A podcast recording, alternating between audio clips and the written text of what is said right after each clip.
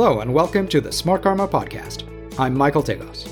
Every week on the podcast, we share a presentation and discussion from our Webinar Wednesdays, when we sit down with Smart Karma insight providers and selected experts from around the world to break down the key topics you care about in Asia's markets. You can find us wherever you listen to podcasts, including Apple Podcasts, Spotify, Pocket Casts, and so on. Thank you for being with us, and enjoy the episode. Hello, everyone. Welcome to another Webinar Wednesday by Smart Karma. I'm Michael Tegos. Today, I have the pleasure of welcoming to the webinar uh, insight provider Pyari Menon, who will share his stock ideas based on data mined from technical publications such as patents and research papers. I will uh, let PRE uh, share more about his process. The floor is yours. Hey, thanks, Michael. Um, so this is uh, the first time I'm presenting something on smart karma, and uh, it's you know pretty much giving. Uh, I'd really like some kind of feedback, uh, partly because this is still kind of somewhat work in progress. If anybody has, has any ideas, either you can share it with smart karma, who then sends it to me. Um, you know, the whole idea is to see how this can actually become a better product as well. Uh, you know, firstly is I think um, you know a lot of what we as investors do um, is pretty data driven. Uh, end of the day, I think a lot of the st- standard data that we have historically used is available quite commonly with most investors.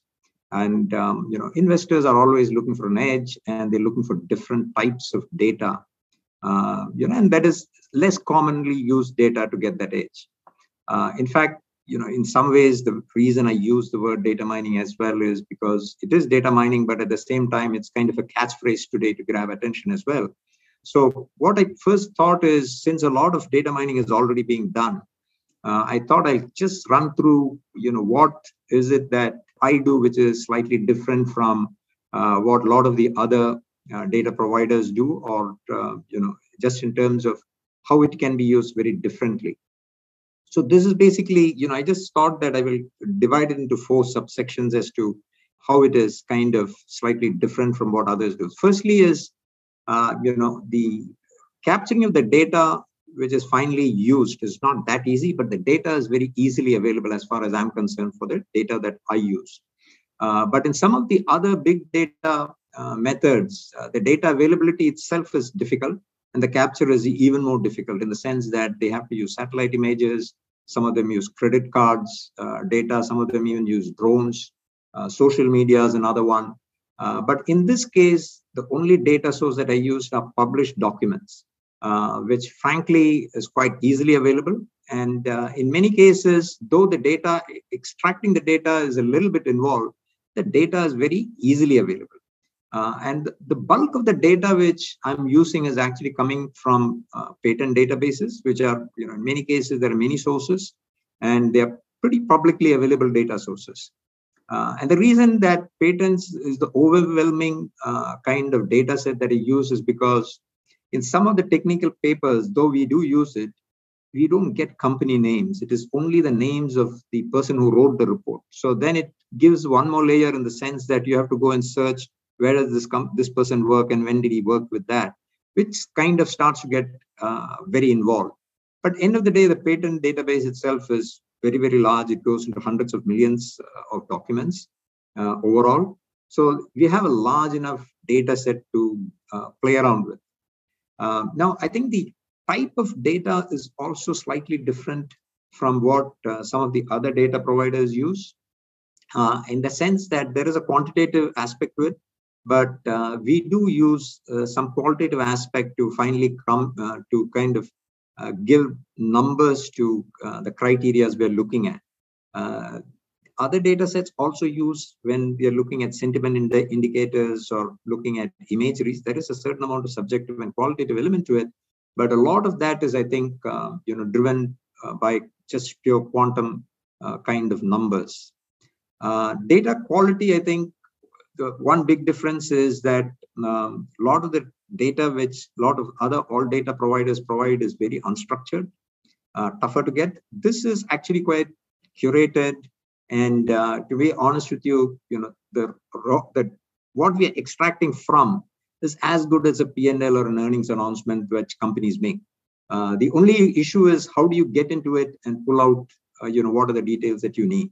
But the quality of what is being, uh, the documents from which which is being extracted is generally of a very high quality.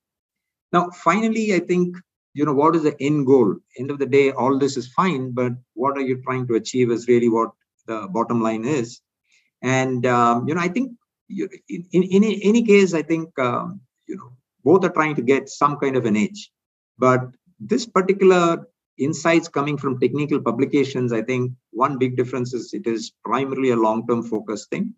A uh, lot of the, uh, I think, uh, the the issue is really like you know you know what is happening. The innovation that have happened is correct, but there is a element of execution risk down the line as to whether the companies can actually make use of these innovations and execute uh, fully to benefit. But a lot of the other all data which is used, actually the execution has already been already happened. Uh, it is just that it has not been reported, and people are just trying to kind of uh, see patterns, correlations, and then kind of try to extract information from that for short-term trading reasons very often.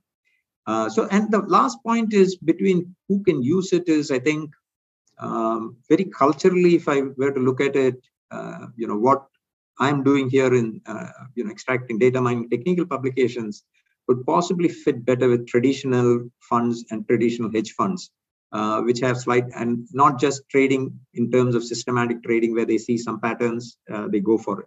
So I think that is the primarily difference, primary difference between uh, what I'm trying to do here and which a lot of all data uh, other all data providers uh, provide. There will be insights in that, but there is much more short-term oriented. And I think just in terms of quality of data, that is which uh, I'm using the the raw thing is actually you know very well uh, is quite pristine. So I just thought that uh, you know um, this is something to see whether it worked. Uh, you know the thing can work at all. Um, you know I just thought I'll use a proof of concept um, and frankly, I really have not kind of back tested it to see whether or retrofitted to pick two, two stocks. The reason I picked was actually it was pretty random. Uh, the reason I did is firstly, you know, I picked tech because I generally thought that is where the maximum impact could be seen because you know innovations make a big difference. Uh, the second reason I did is because uh, both Largan and Genius are you know uh, have got only simple businesses. They're they're only into one business. So a comparison is not corrupted with innovations in some other area. So that was the other reason that I picked this. And they basically just make uh, you know camera modules uh, and sell to cell phones and other things. Uh, and so that is and you know that, is the reason I picked these two. And there has really been no retrofitting.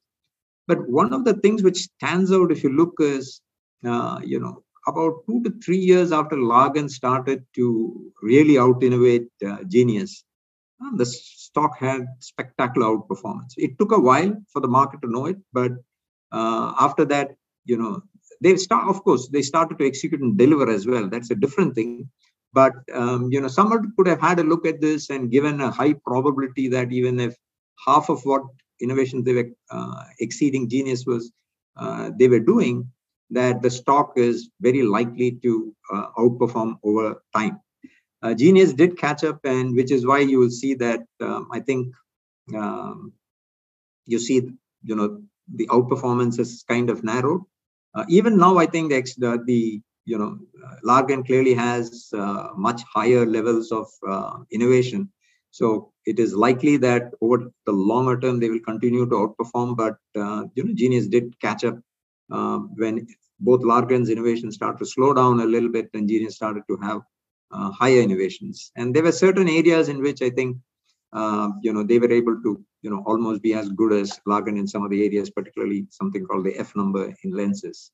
So I think basically bottom line, what this tells you is that, um, you know, end of the day, if companies have to come up with competitive advantage, which allows them high margins, better returns, uh, and long-term share price performance, uh, you know, innovation is absolutely critical. I think that is basically what uh, drives long-term competitive advantage for companies. So I just thought as to, I will give an idea of what happens when we run the algorithm.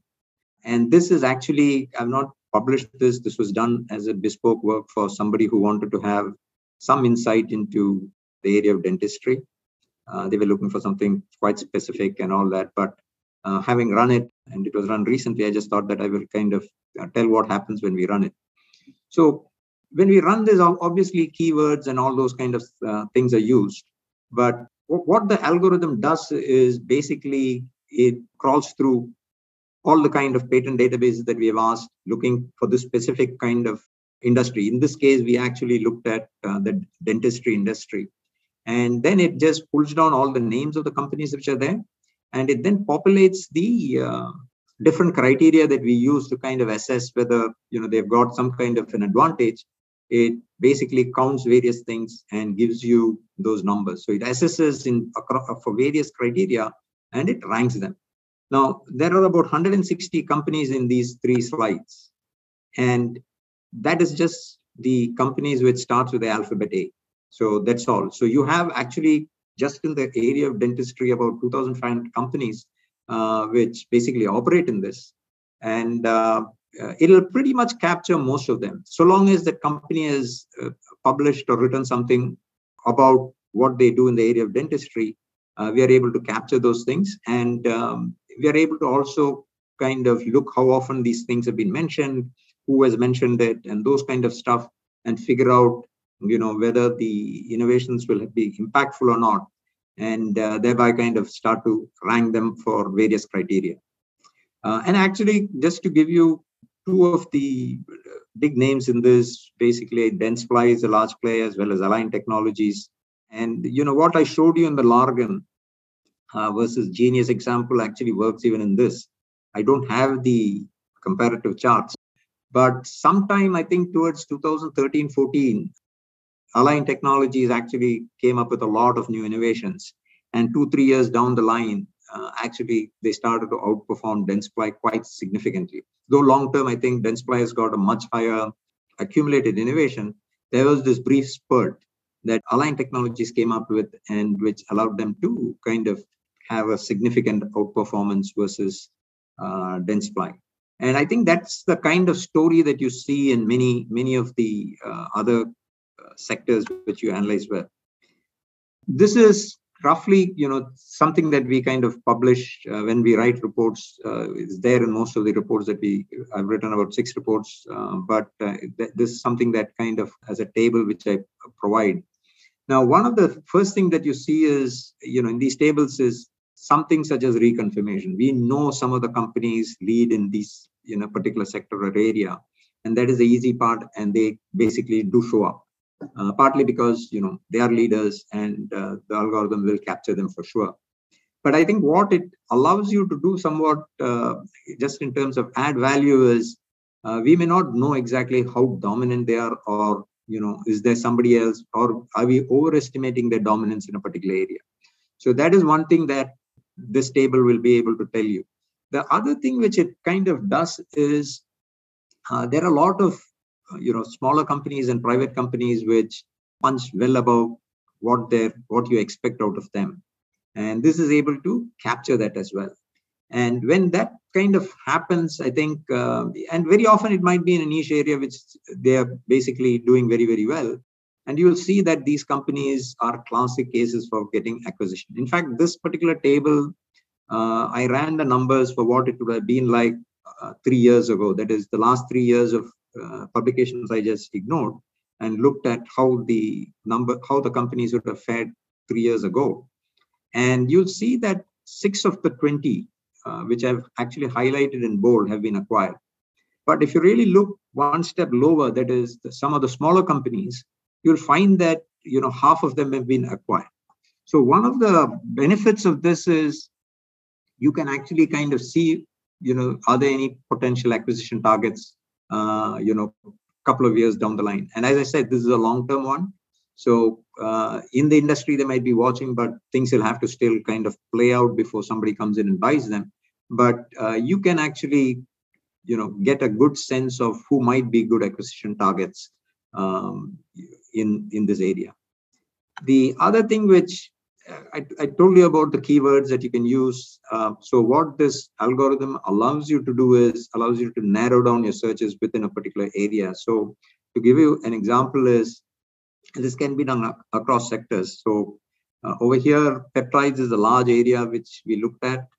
And then, you know, if somebody just wants to look at the antibodies uh, kind of behavior of peptides, they can go into another subgroup, a smaller group, and uh, do an analysis of just that area and see who are the people leading. Or the next case is you can look as, you know, who has actually come up with proper cures of it. Uh, so this is, you know, you go and look at uh, peptides which target tumors and uh, you'll get a different set of companies which come up with it. So depending on how deep you want to go or how narrow you want to go or how broad you want to go, the analysis can be done. And, uh, and this is across. So another example would be if you're looking at alloys, uh, you can look at overall alloy space, or you can look at you know steel alloys, or you look you can look at alloys with rare earths uh, elements uh, in them. So it allows you to do uh, multiple things and you know either look at a broad area or look at a much smaller area so what i you know some of the things which i hopefully i get some kind of feedback where this could be more useful is i think one of the things we thought we can do is currently what you know the primary way in which i rank this is you know what people who use the reports who read these reports and who comment on these reports who look at uh, other patent filings and then kind of modify or improve on them. What they are saying is pretty much what is being captured just in terms of numbers. So if they kind of cite it we we pull it down. So that is the way we are kind of looking at it but there could be you know it gets a little bit more kind of standard an- analysis kind analyst report kind of which is we get down into individual stock which ranks very high and then kind of analyze the specific technology and look at uh, what is the competitive uh, advantage that particular company has with respect to this particular technology uh, by actually us reading uh, about what you know these journals say so this is one one of the things which i thought might be useful um, you know whenever a report is published rather than just providing a very high level um, you know just numbers driven view.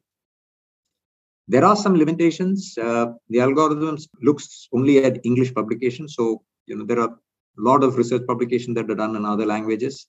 Uh, even the patents uh, you know there are in other languages. So we are not able to capture those things you know in our analysis. So we miss out on particularly some of the chinese companies. I think i had written recently a report on uh, sanitary pads and diapers. And hengan you know misses out quite a bit on that. In fact it doesn't come in the top few names at all. And part of the reason could be either they're not innovating enough. That is possibly one of the reasons. Uh, the other re- reason could be very well that you know, despite a very strong presence in China, they and they might be publishing most of whatever ideas that they're having or innovations they're coming up in Chinese and not bothering to kind of uh, do a translation of it. Uh, the last thing which we do try to screen out the trolls in the sense that there are people who just kind of publish for the sake of publishing. And uh, there are methods in which we kind of take that out, but they do come into the screen sometimes. And the flip side of it also happens. There are some companies which actually do a lot of innovation, but they just can't uh, bother about you know going to conference or uh, publishing papers uh, or even patenting uh, whatever they've come up with. And um, so Tesla being you know a classic example. But uh, so those things might actually uh, be things which don't rank very high. But by and large, I think uh, you know those kind of things are the exception rather than the norm so we are generally being able to capture and kind of do a reasonable ranking of how different companies stand within a broad sector or within you know a much narrower space. So that is pretty much what i wanted to talk about um, and if there are any questions really happy to do it. Thank you very much for this Pyari if you have any feedback on anything that Pyari talked about uh, here today, you can uh, always email us at research at smartkarma.com and we will make sure to pass it on. Pyari, look, since looking at patent filings is, is uh, such a large part of your methodology, and we know that uh, companies sometimes file several patents without necessarily acting on them, or as you said, uh, some of them uh, might not publish very much uh, on uh, their innovations. Is your criteria kind of the the number the number of patents that uh, a company files no. on something or is it specific types of patents? No it is not. So i think uh, the number of patents filed you're correct. It, is, it, it, it can be can be very misleading because you know we try to take out trolls in particular but even companies do it. Partly many of them are just defensive patents uh, so that they don't get but uh, the way we kind of i think we give a lot of weightage to the kind of impact some of these patents can have. Uh, and uh, in some industries, you know, you may not see too many very highly impactful patents, but in some areas you'll see very, very impactful patents. So to give you examples would be if you get into materials area, there are very, very impactful patents that come in. Uh, but in some of the software areas, they're just not really impactful, but they do the filing and the numbers run up. So what we do is to uh, do impact is we have different ways in which we kind of look at it. But to give you one of the example is going to be uh, who is citing the patent and who is commenting on these patents, right? So if it is a person who has got a lot, large number of them citing, we give it a little bit higher weight, right? Um, versus somebody who has not done anything on it. Uh, so that is basically one of the ways in which we kind of look at uh, you know how to rank these in terms of the impact and of course, the number of times it is is true, but we also look at who is doing it. So that is one of the ways, but there are other things as well, in the sense that uh, you know there's something called family patents. they're just doing it at multiple areas, they're filing the patents in slightly modified ways. You know they don't carry as much weight, so they again drop one level uh, below. I see. Thank you very much. That clears it up quite a quite a bit have you established that uh, innovation is generally tends to be proportionate to outperformance. Um, you have you cited the example of Largan and, and Genius, uh, which was yeah, think, quite clear cut. But uh, but does it tend to have you observed a trend in this regard?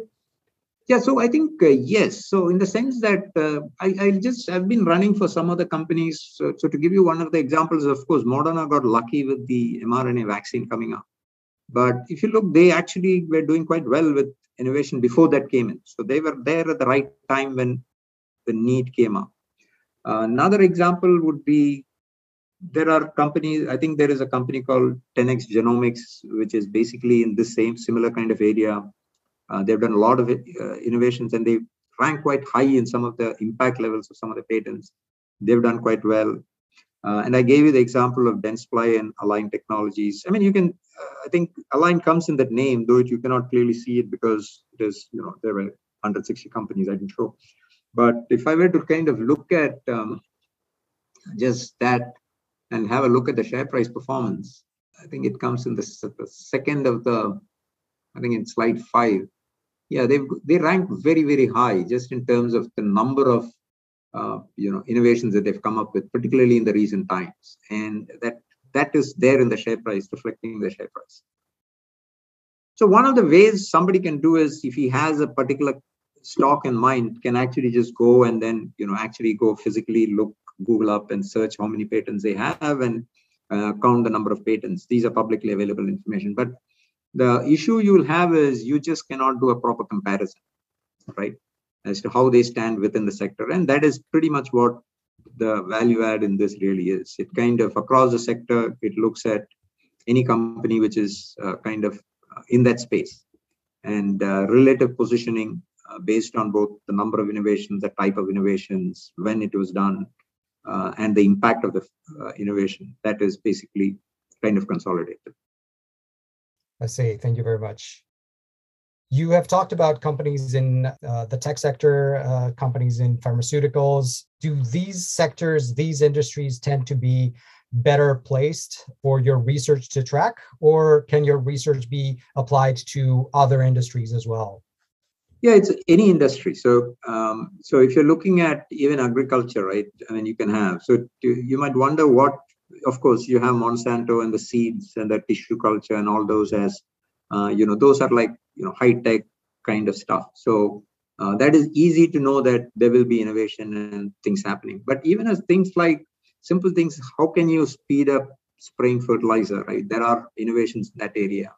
And you find companies which make equipment that you know speeds it up or gives a larger area or more equitably you know some technology to more equitably spray it uh, actually, you know, they start to do uh, better over time. And uh, it can be done across all sectors. So that's not an issue. It, it, it really goes down to you uh, defining what is the area you want to really look at, uh, looking at what is, you know, likely to be there with every company which is doing in this. So if it is going to be something as simple as dentistry, you can, you know, just bother about dentistry and kind of start look. But if you look agriculture, it becomes very difficult because that is too broad. It can be, as I said, it can be seeds, it can be tissue culture, it can be equipments, it can be anything. So then you need to kind of narrow and do your search accordingly.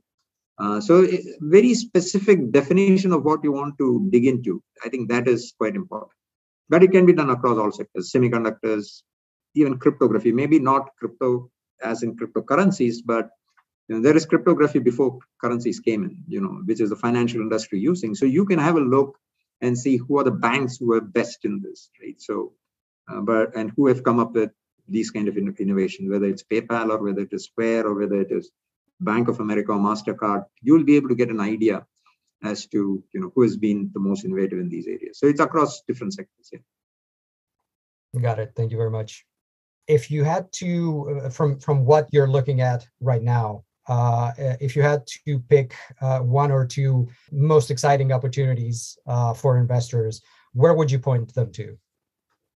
So, look, I think this is firstly, as I've got this philosophy of don't take candy from strangers, which is, you know, I'm a stranger, you're right. There is nobody who is kind of directly linked to me from to take the thing. But I think longer term, if I were to look at the overall space, uh, life sciences will see what happened in technology in the sense that you know if you take go back about 20 25 years ago technology would have been about i don't know 5% of gdp or 6% of gdp or whatever but that has come down come up around 15 20% uh, and partly because there have been certain breakthroughs which we just didn't expect. And what we all we often uh, this thing is the knock-on impacts. To give you an example is the we talked about largan and Genius the camera modules on the phones.